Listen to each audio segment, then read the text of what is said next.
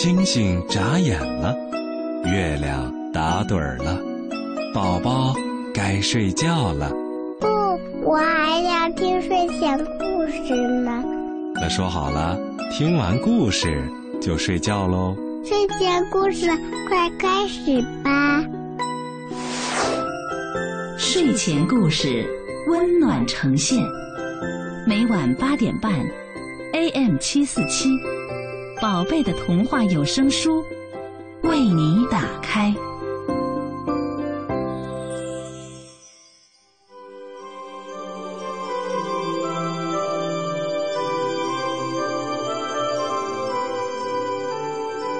小朋友们，晚上好。欢迎收听今天的睡前故事节目，我是李佳怡。我知道乖宝宝一定做好听故事的准备了。嗯，老师布置的作业做完了，妈妈让你把玩具收拾好，也收拾好了。嗯，真棒。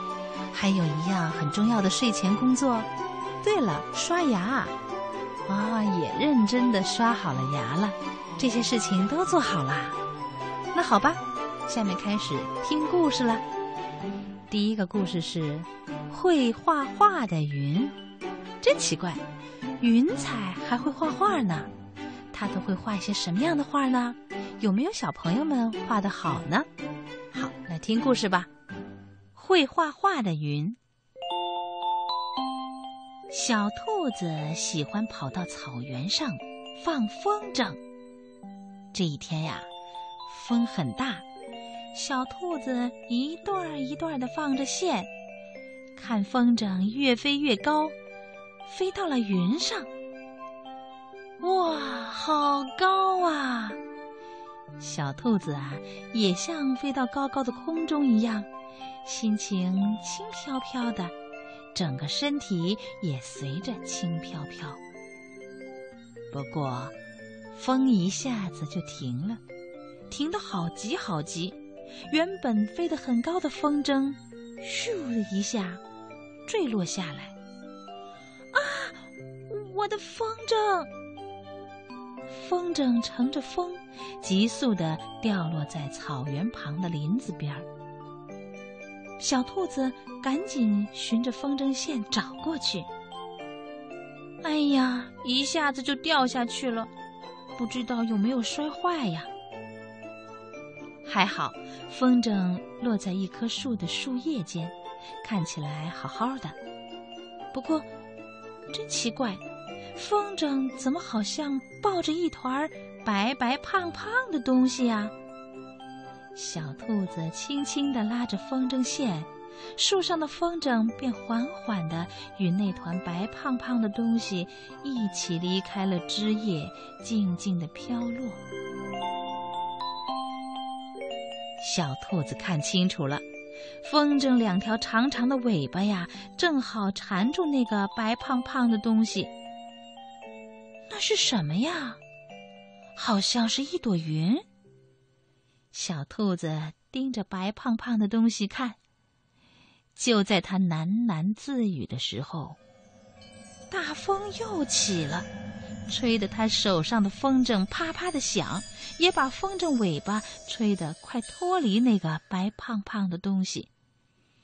那个白胖胖的东西好像快飞走了，还发出焦急的声音：“快，赶快抓住我，不然我要飞到天上去了！”小兔子吓了一大跳。但手脚还是很迅速的抱住了那白胖胖的东西。啊，还好，还好你动作快，要不然我就飞走了。你，你是？小兔子低下头，睁大眼睛看着怀里那个白胖胖的东西。啊，我是天上的云。我一直很想到地上玩儿，不过，要不是你的风筝把我带下来，我还没办法实现心愿呢。因为我们云太轻了，只能飞在天上。哇，真的是云呐！没错。哦，对了，可以请你再用风筝尾巴绑住我，然后拉着风筝线带我到森林里逛一逛吗？我一直都只能从很高的地方看着森林，现在好不容易有机会来这里，很想到处参观参观。嗯，好的，没问题。小兔子意外的遇见了一位白云访客，感到很惊喜。他带着小白云逛遍了森林。小白云对于一棵棵树层次不同的色彩感到很着迷。小白云在草地上滚啊滚啊，刺刺痒痒的感觉惹得它咯咯的笑。小白云拼命呼吸，闻着各种花香。没想到身体竟然膨胀起来，变得更胖了。当他们逛累了，小兔子又带着小白云回到了他家。小兔子家在一个树洞里，树洞外头正晾着一床雪白的床单，旁边树丛中红的、紫的、粉的各种浆果，果实累累。不过，不知道是乌鸦还是什么鸟类，恶作剧似的将许多浆果啄得掉落一地，再加上可能有动物走过，不小心踩到，地上的浆果变得湿湿乎乎的。小白云看到这些流淌在地上，好像颜料似的浆果核，兴奋地飞过去，用自己棉絮般的身体蘸上了不同的浆果颜料，飞到雪白的床单前。然后，它好像想起什么似的，问小兔子说：“在上面可以画画吗？我好想画画！”画画，小兔子显得有些惊讶。哦，不可以吗？你喜欢白白的床单，你不喜欢有图画、有彩色的床单吗？彩色的床单，小白兔摇了摇头。嗯，有图画、有彩色的床单很棒啊！我只是从来没有想过在床单上画画。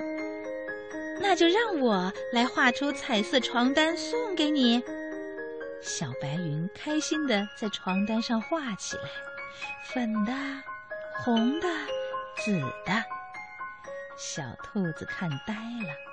小白云画了一半，还要小兔子帮忙把掉落在地上的绿叶，还有黄的、蓝的等不同颜色的落花，用石头磨成颜料，再把不同色彩的颜料搭配混合，做出了更多变化。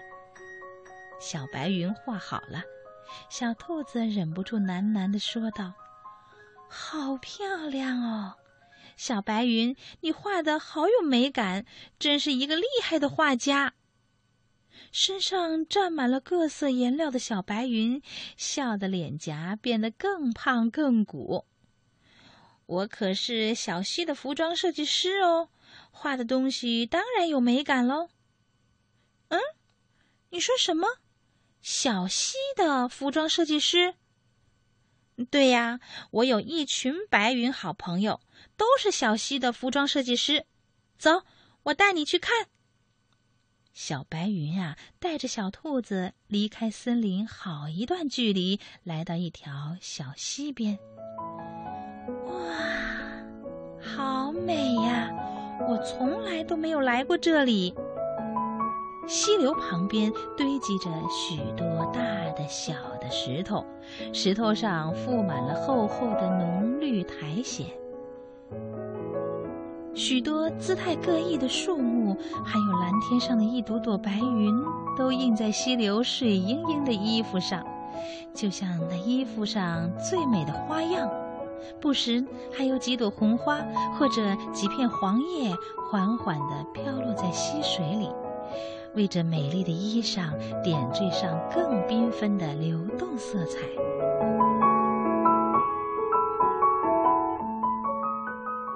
小兔子，小兔子，你看，天上那些白云都是我的好朋友。我们最喜欢聚集在这里，为溪流设计服装的花样。这可不简单呢，要好好的审视当时的光线，还要仔细的推敲当时溪流服装原本的衬底。然后我们大家伙儿会开始讨论各自印在哪边最合适、最协调。哦，还有要各自变成什么模样，搭配起来才会呼应原本的衬底，产生活泼俏皮或者是诗意优雅的效果。哇，小白云真的是太美了！你们实在是最厉害的服装设计师啊！小兔子说完，抬头看着天空，它觉得天上那些云朵好像在跟它打招呼呢。它忍不住也举起手来挥着。就在它挥手时，又来了一阵不小的风。它想起绑着小白云的风筝尾巴可能被吹松，赶紧低头一看，没想到小白云呀，真的已经快从风筝尾巴松脱了。哎哎，小白云！可就在小兔子伸出手要抓住小白云时，又吹起一阵风。哦，这阵风很急，来不及了。身上还沾着残余颜料的小白云，好快好快的飞上天，只留下溜过它的手时微微的松软感觉。啊！等小兔子回过神来，小白云早就飞得很高了。小白云，你要回去了，再见，再见。小兔子，再见。我离开天上好一阵子了，我得回去了。我的朋友们都在喊我呢。那下次再来森林里玩，我会很想念你的。嗯，我也是，我一定会很想念你的。小白云的声音听起来越来越小。等它飞到天上，和云朵群在一起时，它一身的颜色慢慢的渲染开来，染的天空和它身旁的白云有橘色的，有黄色的，有红色的。然后又有粉的、蓝的、紫的。小兔子傻傻的看着，过了好一会儿，它才喃喃的说一句：“哦，到黄昏了。”它再看看溪流，溪流的衣裳这时也整个改换成斑斓的色彩，展现出另外一种美。小白云回到天上以后，小兔子常常到小溪边，抬头看着蓝天上的云朵，也欣赏溪流水盈盈的衣服上云朵、石头、树木、落花搭配在一起变化出的各种各样的花样和色彩。小兔子还时常放风筝。希望风筝收回或落下时，尾巴上能够缠绕一朵白白胖胖的云。不过，这个愿望再也没有实现过。但是小兔子不难过，因为它总是可以在蓝天上，在溪流水盈盈的衣服上，看到小白云。小兔子还学着小白云，将不同颜色的浆果、花朵，还有树叶来研磨碎，拌作颜料，画在雪白雪白的风筝上。于是，当五彩缤纷的风筝飞上天，飞到云朵当中时，小兔子很清楚，小白云和他的朋友一定会看到，就像自己一定能看到溪流中的他们。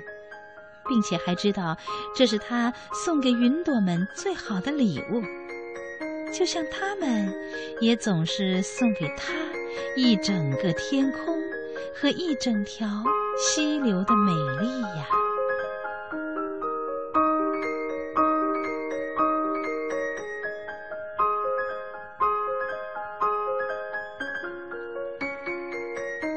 小朋友们。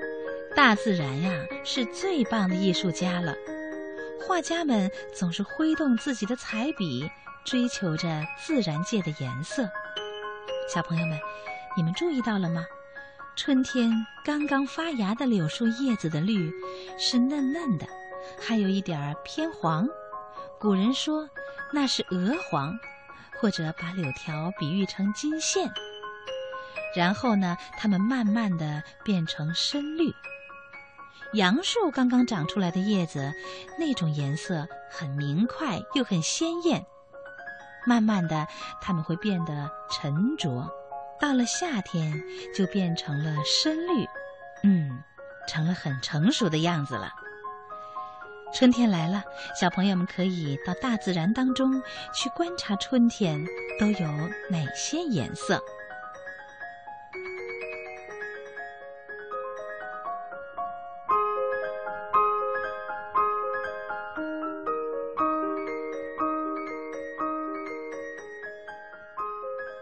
好，接下来再给小朋友们讲第二个故事。这个故事呢，应该说是一个成语故事，名字是《叶公好龙》。春秋时期，楚国有一个自称叫叶公的人。叶公经常对别人说：“我特别喜欢龙。”龙多么神气，多么吉祥啊！于是，当他家装修房子的时候，工匠们就帮他在房梁上、柱子上、门窗上、墙壁上，到处都雕刻上龙，家里呀就像龙宫一样，就连他自己的衣服上也绣上了栩栩如生的龙。叶公喜欢龙的消息。传到了天宫中真龙的耳朵里，真龙就想：没想到人间还有一个这么喜欢我的人呢，我得下去看看他呀。有一天，龙从天上降下来，来到了叶公的家里。龙把大大的头伸进了叶公家的窗户，长长的尾巴拖在地上。叶公听到有声音，就走出卧室来看。这一看可不得了了，一只真龙正在那儿瞪着自己。叶公顿时吓得满脸惨白，浑身发抖，大叫一声，逃走了。后来呀，人们就用“叶公好龙”这四个字，比喻那些表面上喜欢一些事物，其实并不是。真的喜欢的人或事，